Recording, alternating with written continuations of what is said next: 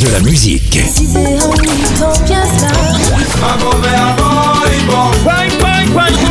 Et des infos. Elle chantera jusqu'à ses 99 ans. Double disque d'or pour son premier album solo. C'est VSM Radio.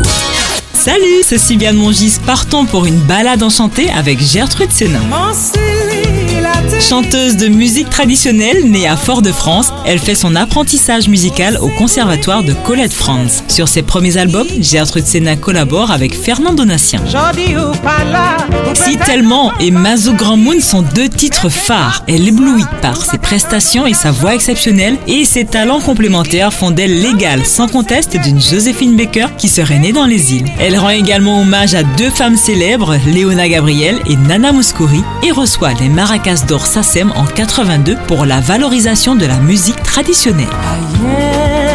Gertrude Sénin introduit un style musical né de la fusion entre la musique sacrée et la musique traditionnelle antillaise appelée créole spirituel, dont est issu le titre très apprécié Debout devant la porte.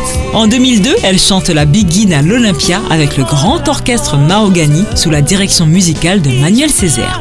2003, à la Cigale, c'est un hommage caribéen qui est rendu à Edith Piaf en collaboration avec Mario Canonge et Andy Narel. Si un jour Gertrude Sénin est ambassadrice dans le cadre du Festival mondial des arts nègres au Sénégal en 2010. Mais il faut savoir qu'avant la chanson, elle a été une grande sportive, championne et record woman de saut à hauteur, sûrement son secret de jeunesse éternelle. C'était une balade avec la grande dame de la chanson créole, Gertrude Sénin.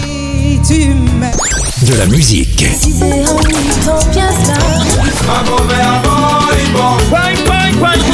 Et des infos. Elle chantera jusqu'à ses 99 ans. Double disque d'or pour son premier album solo. C'est VSM Radio.